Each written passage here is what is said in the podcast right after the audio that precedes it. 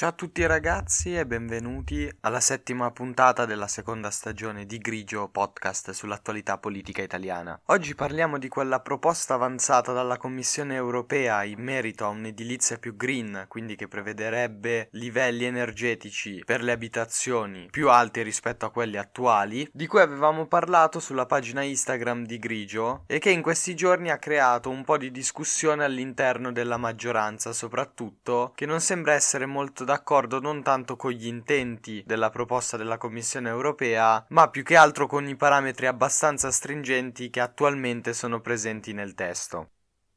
Grigio, stagione 2.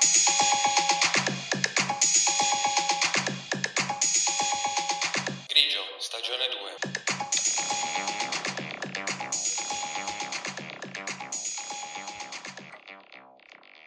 Grigio, stagione 2.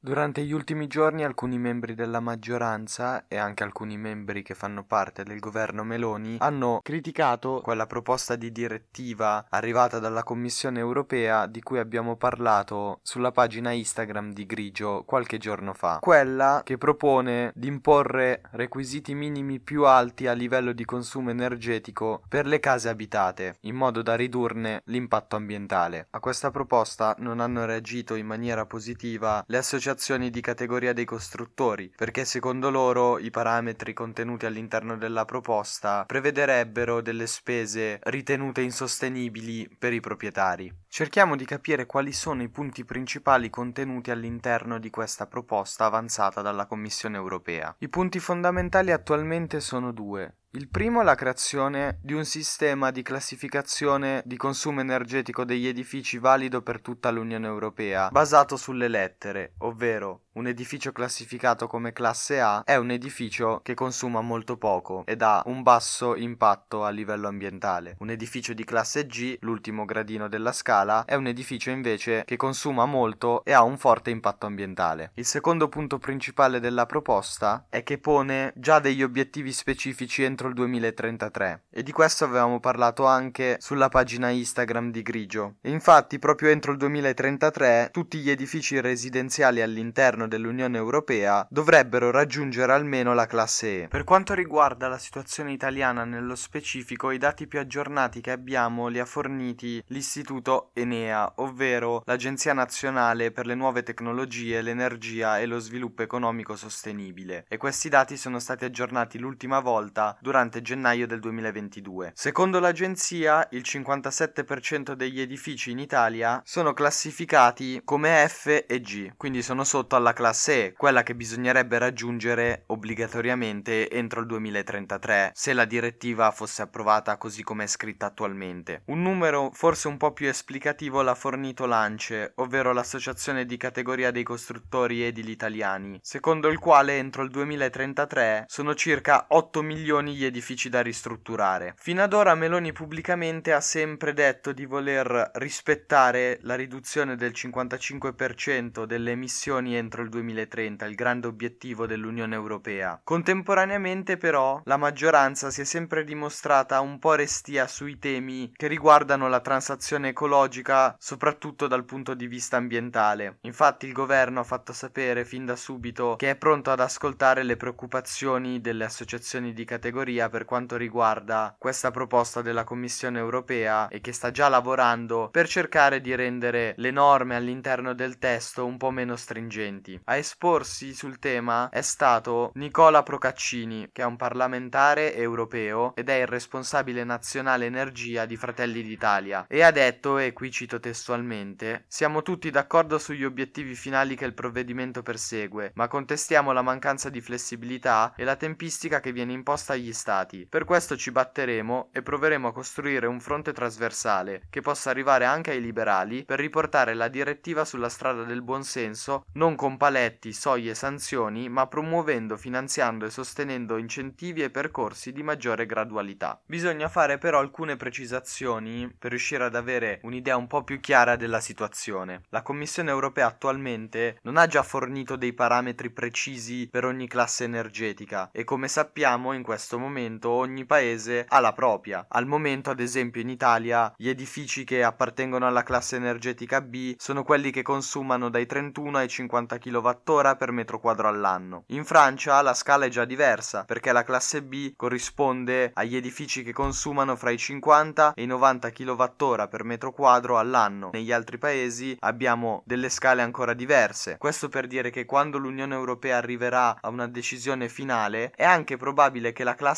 E indicata dalla Commissione avrà dei parametri più larghi rispetto a quelli che attualmente corrispondono alla classe E per la classificazione italiana. Quindi già questo potrebbe essere un elemento a favore della situazione italiana. Poi bisogna dire che comunque siamo in una fase definibile ancora preliminare. La proposta che è stata avanzata dalla Commissione attualmente è in discussione al Parlamento europeo, il quale dovrebbe votare una versione emendata del testo all'incirca inizio febbraio nella Commissione ITRE, ovvero la Commissione Industria, Ricerca ed Energia. A quel punto il testo poi deve essere approvato in una sessione plenaria del Parlamento europeo. Da lì si avrà il testo base che verrà utilizzato nella fase negoziale durante i colloqui con la Commissione europea ed il Consiglio dell'Unione Europea, ovvero l'organo in cui sono rappresentati i governi dei 27 Paesi membri. Come sappiamo, la Commissione europea ha avanzato una proposta, quindi ha già un testo, ma in realtà anche il Consiglio europeo ha già un suo testo di riferimento che è già stato approvato e in realtà è molto meno ambizioso della proposta avanzata dalla Commissione, soprattutto per quanto riguarda i parametri minimi richiesti, quelli che sono stati maggiormente contestati anche da parte di alcuni esponenti della maggioranza di centrodestra, quella attualmente al governo in Italia. È per questo che ci si può anche attendere che il testo finale che verrà approvato sarà abbastanza diverso da quello che attualmente la Commissione ha proposto, proprio perché già all'interno del Consiglio si utilizza un testo di riferimento che ha dei parametri un po' più morbidi rispetto a quelli presenti nel testo presentato dalla Commissione europea. Bisogna specificare anche che quella della Commissione è una proposta che ha un nome specifico, ovvero direttiva. Quindi è un testo vincolante, ma i singoli paesi poi possono applicarla con un certo margine. Come abbiamo detto nell'approfondimento su Instagram, fa parte di quell'ambizioso progetto della Commissione europea iniziato per contrastare il cambiamento climatico chiamato Fit for 55, ovvero pronti per il 55. Questo progetto è composto da 12 proposte legislative che hanno un unico obiettivo, quello di ridurre entro il 2030 le emissioni inquinanti del 55% rispetto ai livelli registrati del 1990. E perché si punta forte su un'edilizia più sostenibile? Perché secondo i dati, all'interno dell'Unione Europea l'energia utilizzata per riscaldare e raffreddare gli edifici è causa di circa un terzo delle emissioni totali del settore energetico, che causano il cosiddetto effetto serra, che poi è il principale responsabile dell'aumento della temperatura media globale. Prima dicevamo appunto di queste leggere divergenze tra il testo approvato dal Consiglio europeo e quello invece proposto dalla Commissione europea. Nello specifico, il Consiglio si è detto in generale d'accordo con la Commissione europea, ma ha chiesto dei parametri un po' più flessibili e ha chiesto che si ponga come obiettivo entro il 2033 il fatto che gli edifici residenziali di un certo paese raggiungano in media la classe D. Con questa espressione il Consiglio chiede che si possano mantenere sostanzialmente delle eccezioni a fronte comunque di un impegno per migliorare l'efficienza energetica di gran parte degli edifici. Ultima precisazione da fare: la proposta della Commissione può essere resa meno ambiziosa e anche meno difficile da raggiungere in realtà già durante la discussione della Commissione ITRE, di cui abbiamo parlato prima, che ci sarà al Parlamento europeo. Questo perché, come ha sottolineato anche il Sole 24 Ore, sono stati presentati già più di 1500 emendamenti al testo proposto e questi sono stati presentati soprattutto da gruppi politici di centrodestra. Questa quindi è la situazione per quanto riguarda la proposta della Commissione europea per avere parametri più stringenti per quanto riguarda la classificazione degli edifici residenziali, il loro impatto ambientale e il consumo energetico. Come abbiamo visto, anche se questa proposta riguarda i prossimi anni, dato che pone i primi obiettivi a partire dal 2030, dal 2033, si sta già creando una discussione intorno a questo argomento e noi seguiremo queste discussioni e vedremo cosa deciderà il governo in merito e vedremo anche come proseguirà il testo proposto dalla Commissione Europea e se effettivamente subirà ulteriori modifiche nel corso del tempo. Io nel mentre vi ringrazio per avermi ascoltato, ci risentiamo domani per l'8ª puntata della seconda stagione, sempre qui su Grigio Podcast.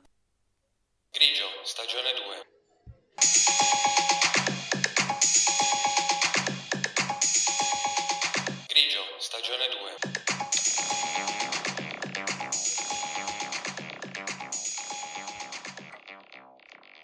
Grigio, stagione 2.